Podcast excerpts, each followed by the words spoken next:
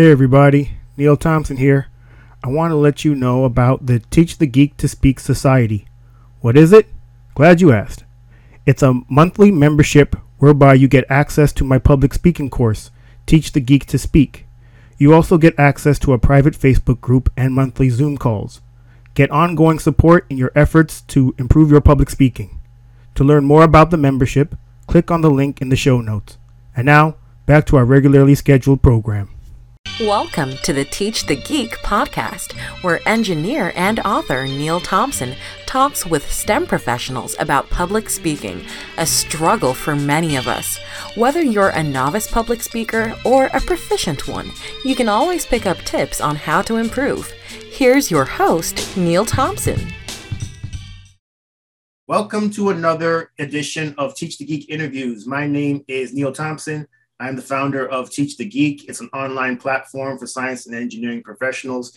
Consider checking out the monthly membership called Teach the Geek to Speak Society if you want help in your, I guess, ongoing help in your public speaking journey. You can learn more about it at teachthegeek.com. Again, that's teachthegeek.com. Today, my guest is Gayatri Shukla.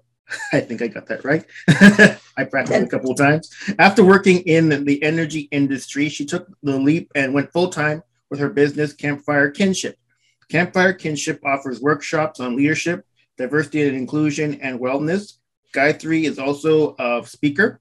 Her topics range from storytelling to STEAM. I'm, I'm really interested to learn more about her business, the motivation to become an entrepreneur, and her speaking topics. Welcome to Teach the Geek interviews, Gayatri.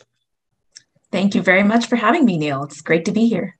So, from the bit of research I did on you, I saw that you got your degree in electrical engineering. What was the motivation to get that degree? Yes, electrical engineering. Oh gosh, um, this is going way back. So I come from a family um, that really values education, and I guess that won't come as a surprise. You know, I think it's common in quite a few immigrant families. We immigrated to Canada when I was about 15 years old, where the the value of education is highly prized, and um, and not just any degree, right? I think uh, fields like engineering, especially, are highly coveted.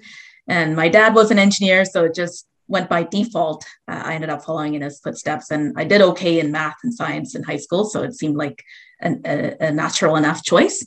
And so that's it's not a tale of passion, but more of a tale of practicality, I guess is how I ended up in electrical engineering. But uh, I, I did find myself, you know, starting to love the profession as I went through the journey of university and starting my first job and all of that. So if you would have came home and, told your dad, actually, I want to switch my major to English, would that have been a problem? That would have definitely been a problem. but here I am, though, 17 years later, telling my parents, like, hey, I'm doing what I want now. I'm starting my own business. oh, wow they know? don't have anything to say. They're like, do what you want. yeah, you, you, know what? What you know what? Your your story is kind of similar to mine. So I also come from an immigrant family, and my father also pushed the the idea of education. I ended up studying educa- uh, engineering because he said to do so. But he wasn't. But unlike your father, my father was not an engineer. He wasn't. He never studied engineering before in his life, and but he still said do engineering. I said, okay, I didn't have any other ideas to do. I mean, if I was graduating high school, I knew he was going to be insistent on going to college, but or university, but I didn't. I, I mean, I, I didn't have any idea of what I was going to do. But so when he said engineering, I said, okay, I, I got no plan B. So plan, plan A it is, engineering. There you and, go. And, and, and it worked out too you're a trailblazer in your family, right? That's a great way to look at it. I'm gonna look at it like that from now on. Thank you for that. but I also saw that you got uh, an MBA. Was that your idea? Was uh, did your dad say do an MBA too? That uh, fortunately wasn't my dad's idea. It was my my idea, but I, I'll tell you at the time I thought it was a crazy idea because I was doing that while I was working full time, and I have two kids under the age of seven at the time so it was definitely a crazy period of my life. But what spurred that on was uh, I had entered into leadership roles and I kind of pivoted a little bit from being in a technical engineering track into more of the project management, business management track. And I just wanted to round out my knowledge on business topics. So I, I thought it would be a great idea. And so I jumped right in and, and took the degree. And yeah, I, I don't know how I got through it because it was definitely crazy trying to manage all of that. But uh, I have to say, I think a lot of my motivation to start my own business did come from that MBA as well. Okay, so you, as you mentioned, you were on a technical track, and then you went more on a project management track. Is that something that you had planned for yourself, or just kind of the way things happened? It was the way things happened, Neil. It's um, this one. My job was given away to someone else, and I couldn't get it back when I got back for after a, a year of and um, there were two ways to look at it. I could be pissed off that I didn't get my job back, and it was a job that I loved because I was actually uh, the role I had just left was I was leading a 17 billion dollar project scope for uh, the automation engineering, which is my background, and uh, it was such a cool job.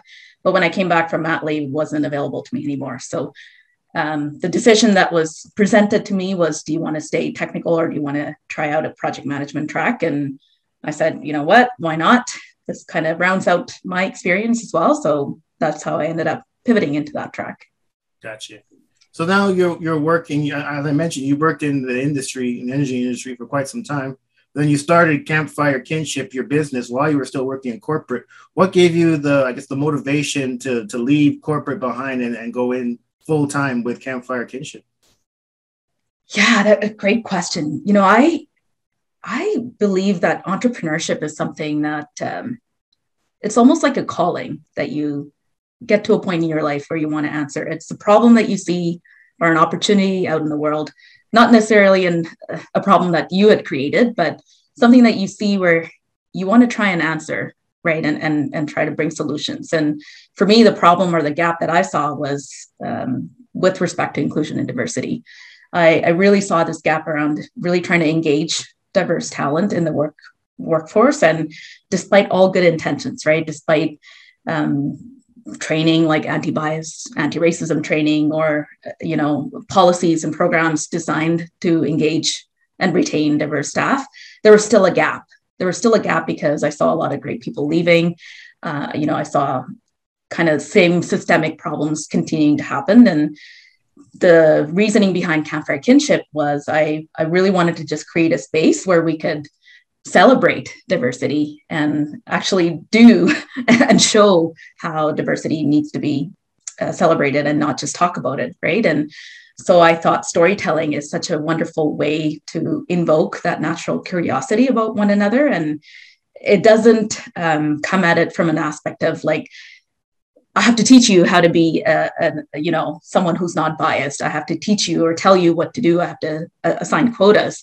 This is just a natural way to learn about someone and get curious about their background and their journey and, and start to appreciate the strengths that they bring and actually then leverage the strengths that they bring, which I think just makes a team stronger. So that's that was the inspiration behind Campfire Kinship because I I really just wanted to create a space where we could share these stories and uh, start to appreciate diversity so I started doing that as a hobby while I was working in corporate. Um, I honestly was just, I started an Instagram page and I was sharing stories of friends and family or of people in different professions.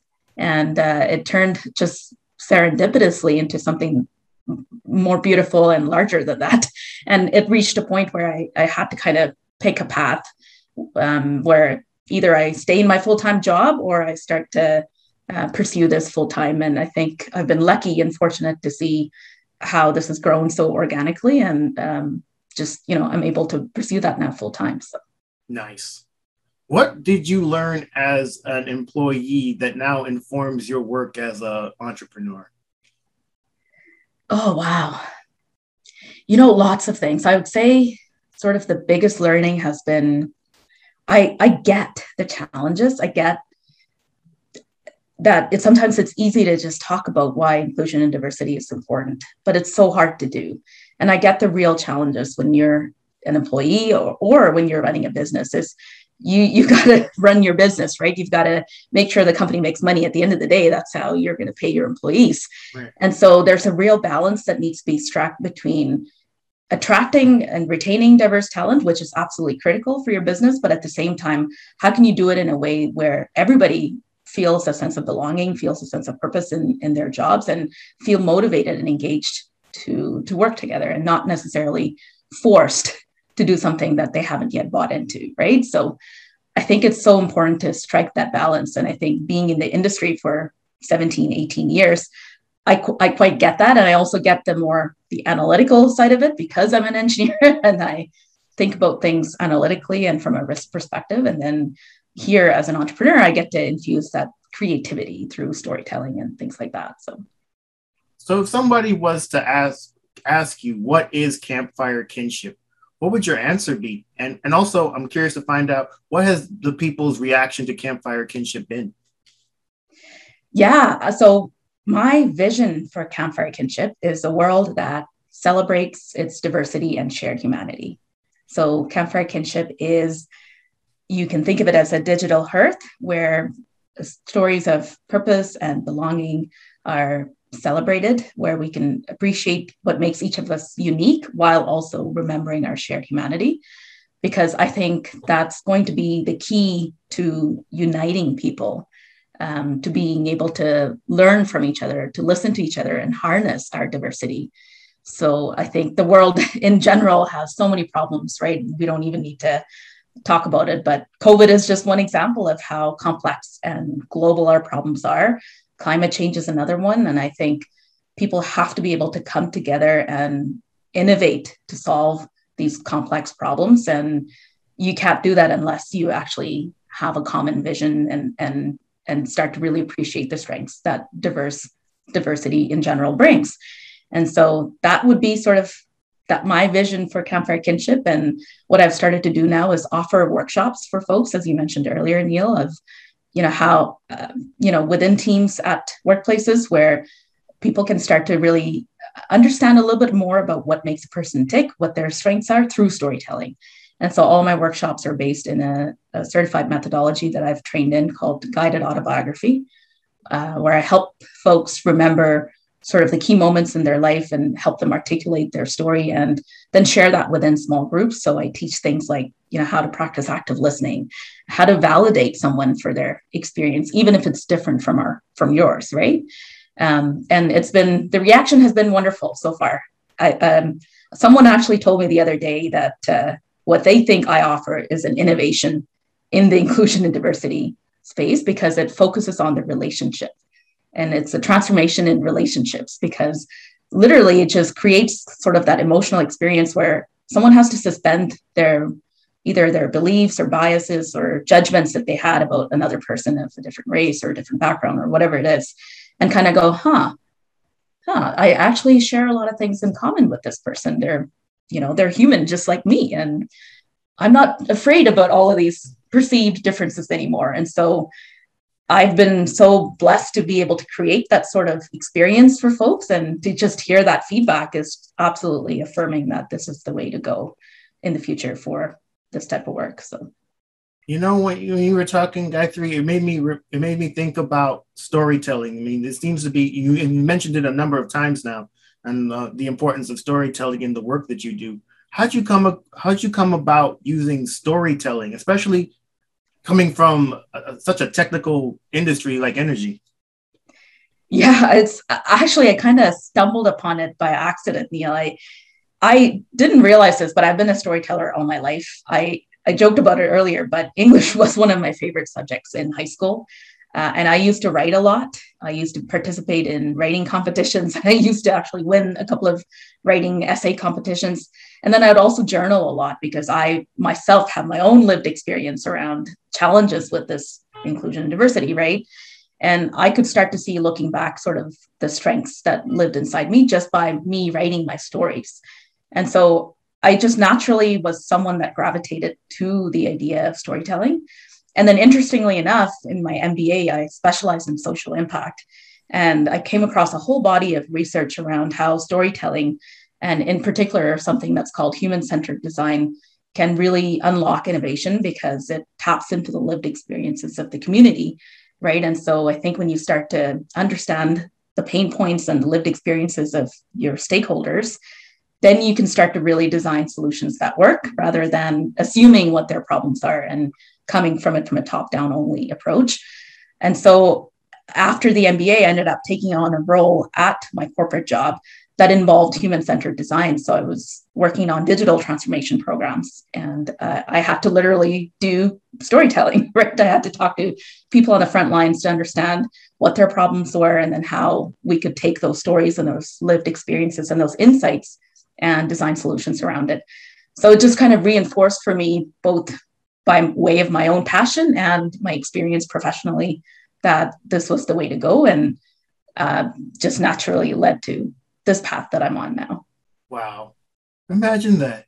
So you were in school, you, I just, I just happened to just me- mention studying English instead, but turns out you were always good in English anyway, but you couldn't study it in school though.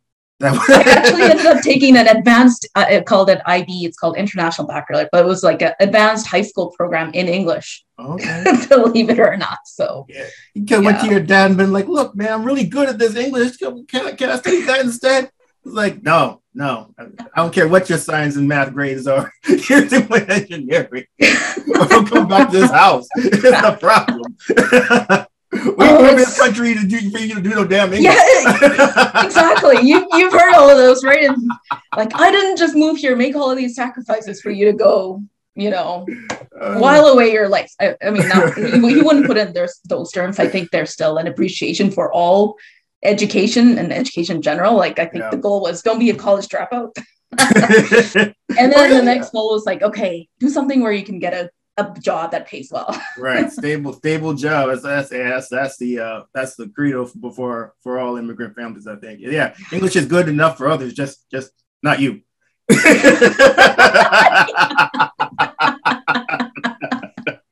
so when it comes to to campfire kinship, do you work with particular companies or is it more, I guess, uh, company agnostic? It is company agnostic. It's uh, actually quite uh, sectorally cross cross sectoral, I'd say, from an industry standpoint. So I've worked with universities at this point. Um, you know, I've, for example, I've brought storytelling workshops for universities around the the racial equity piece. That's just an example. I've also worked with nonprofits. Um, just two, three, three weeks ago, I ran a storytelling workshop for uh, Calgary Pride, which is um, celebrating diversity, sexual orientation, diversity, and gender expression, and those things. And so I do work with nonprofits as well. And then I've started to work with companies now that I've left my corporate role. Uh, it's kind of opened up my capacity to actually be able to walk into uh, companies and, and do this for their team building sort of events. And then I also help on the private coaching side. I also do help individuals who maybe feel like they don't yet um, they that they have a voice, but they don't yet know how they can communicate their story with impact um, because their voice hasn't been heard for whatever reason in, in the past. And so I do work a little bit with um, individuals privately as well to, to coach them on their story. Gotcha. So now, with the work you do, obviously, if you're going into companies and, and presenting on the importance of, of storytelling, and as I mentioned in the intro, diversity and inclusion, wellness, a number of, different topics, you have to be adept at, at communicating with these people. Is is presenting in front of others something you've always been good at? And if not, what did you do to get better at it? Yeah, I, uh, I so I don't hate, I hate to stereotype, right? But I would say I was your typical nerdy engineer when I first started my career. I, I was uh, of the mindset that you know just put your head down and get your work done. You know, don't don't be out socializing or networking or doing all of this stuff. And I've had to learn over time, Neil, that uh, that mantra of just putting your head down, getting the work done, actually isn't doing you any favors, right? Like you have to be able to communicate the not just the value of what you do, but the importance of what you do and how that adds up to the bigger picture uh, and why people need to get behind it. And I think because I've worked in leadership roles, that's something that I've had to learn. Um, I would say it didn't come to me naturally. Like I, I am an introvert, so my natural instinct isn't to be out networking and doing things uh, like this. But I, I've had to learn it through through experience, right? And I think also one thing that really helped me was I joined Toastmasters um, about kind of midway through my career. And I think that was such a great way to just sort of break out of my shell and start practicing public speaking and and you know giving keynotes and things like that at that toastmasters group just opened up my own capacity to do that at work in presentations and town halls and i would present from all ranges of audiences from big, massive town halls to, you know, thousand employees to uh, executives in a boardroom. And so that really forced me to, to grow my public speaking skills. No, I'm hopefully, unlike myself, you realize the importance of presenting in front of people earlier than later. It was something that, at least when I first started out working as an engineer, I, I, I didn't care about. It was only until I, I worked my second job and I had to give presentations in front of management and that was just something I had to do. It wasn't something I could avoid. And those first few presentations, Gayatri were absolutely horrendous. I mean, it, yeah, the the I didn't know the human body could sweat that profusely. I just just just thinking about just it was like I just came out the shower. It was gross. Like it was a, it was it was it was, it was, it was ridiculous. But I know the other engineers weren't all that much better than at it than I was, so I didn't feel so bad about it. But I certainly got the message you know, this is something that I should probably get get better at. I'm tired of, of sweating through my clothes. But not just that. You then see people that get promoted, and you think that guy's an idiot. How the hell did he get that promotion? But he was really good at at talking to people, and especially decision makers. And you know, when you when you become adept at, at communicating with the people that can affect your career, well, good things happen to you. And if you're not good at that, then you're that engineer sitting in their cubicle mad because this other guy or other woman got the promotion that you thought you deserved. So I, I definitely got the message eventually. I can so relate to that though, Neil, because I, I, I don't know about where you went to school, but it, for in our program at university, there wasn't any courses related to public speaking or anything like that. I think there was a one technical writing course, and that's all I remember from anything related to communication. So it's it has been something that I find is a gap for engineering students in general hopefully that has changed now over time in the curriculum and that but it doesn't necessarily equip you for the workforce right? When you when you first start you're just your mind is still thinking about all of the technical things that you learn but not necessarily the soft skills as much. Absolutely. So when it comes to the presentations that you do do you have a process for putting them together? And if so what is it? I so i always start with what's in it for them. And I build out an outline of what the content should look like based on what's in it for them. I think that's one of the lessons that I've had to learn over time where being a technical person, I, I should mention I spent probably the first half of my career in field hands-on industrial roles. So I would be the one wearing my coveralls and hard hat and, and you know steel-toed boots out in the field. And all I'd be looking at is things like, you know, why isn't this pump working? Or how do you get this compressor started up again? And my mind was always filled with all of those technical details. And I would end up resorting to communicating by describing all the details of everything that happened to this pump or compressor or whatever. And I would lose people, right? Like, because most of these people that I was communicating to were, were not electrical. I think people find electrical in, in particular hard because it's all electrons and stuff that you can't see. And so I just watch them completely lost and their eyes sort of glaze over. So I was realizing that, okay, I'm doing something wrong. And so I switched it up by thinking about what is it that they want to hear and they want to know and they need to make a decision on, and then work sort of backwards from there to say, okay, here's going to be the rough outline of what I need to describe to them. Uh, if it's in this case of this solving this problem, it's, you know, here's the problem, here are the options, here's my recommendation, need your feedback. And so it it really became sort of like what's in it for them, which has helped me out so far. You know, that that was smart of you to eventually come to that realization, Gayatri. You don't want the head of the business in, a, in an audience that you're talking to with eyes glazing over. I don't think that's going to bode well for your career at all at, at that company anyway. When it comes to presenting, do you ever get nervous? And if so, what do you do to calm your nerves? practice, practice, practice. I I, yeah, I can't stress that enough. And sometimes I've fallen into the trap myself of thinking that I'm just going to wing it, right? and then I find myself tripping over myself. And especially depending on the audience, right? If there's going to be sort of a lot of expectation on being able to answer questions than that, uh, it's not gone well for me when I haven't prepared. And so, uh, what I like to do, and this is advice that I need to follow my own advice sometimes because I don't always, I'm not always good at diligently practicing. But uh, what I do is I just, I at least try to go over it, rehearse it uh, with myself uh, once or twice before I go into a setting like that. And that's that's so far been something that's helped me. Wow.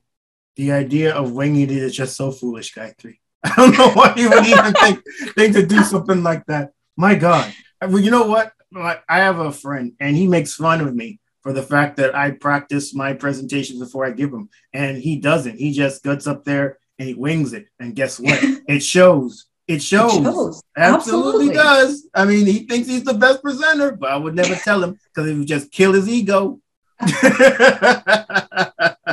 Get up there and just start talking a bunch of ums, a bunch of your knows, a bunch of so. Yeah. You know, I I I've always notice when people end their sentences with so. It's like I'm yeah. always waiting for the next the next word, but it never comes. They just go on to the next sentence. I was like, what, what so what? what happens yes. to so? but if you practice, what's help really what's really helpful with practicing is you start to notice those filler words and you get better yes. at eliminating them. So all of those, you exactly. know, so like, like, like, like, and then the ums, like you get rid of those the more you practice. Exactly. I'm a big, so I'm a big fan of practicing. So I, I commend you for eventually seeing the, the benefit of practicing your presentations before you give them. This has been really interesting talking to you, Gayatri. Thank you so much for being a guest. How can people get in touch with you? Thank you, Neil. It's been awesome having this chat with you and uh, a lot of fun reflecting on some of the, the past foibles, I'll call it, through my career. And hopefully, some of these advices that I've shared is helpful for folks. If you'd like to get in touch with me, you can definitely visit my website, which is www.campfirekinship.com. Uh, I also have an Instagram page, as I mentioned, where I share the stories of what I like to call everyday role models. So I'm certainly happy to feature anyone who's interested on my page. Um, I've just started a podcast, Neil, so I'm I'm still on a learning curve on that. I might need to hit you up for advice sometime about podcasting. And my hope there is also to just shine light on these everyday role models through these different mediums and and celebrate diversity through storytelling. So, yeah, that would be um, the way to get in touch with me, and I'm happy to chat further with anybody that would like to. Wonderful. Well, everybody, that marks the end of another edition of Teach the Geek interviews. My name is Neil Thompson, founder of Teach the Geek. It's an online platform for, for science and engineering professionals. Consider checking out Teach the Geek to Speak. It's a monthly membership where people get help or ongoing support in their public speaking journey. You can learn more about it at teachthegeek.com. Again, that's teachthegeek.com. Until next time, take care and stay safe. Thanks, Gayatri. Thank you, Neil. Well, everyone, that marks another episode in the can. I hope you enjoyed it. If you like these episodes and want to support Teach the Geek, please subscribe, share, and like on any of your favorite podcast platforms, or on all of them. Also, if you prefer to watch the episodes, head on over to the YouTube channel at youtube.teachthegeek.com. Until next time.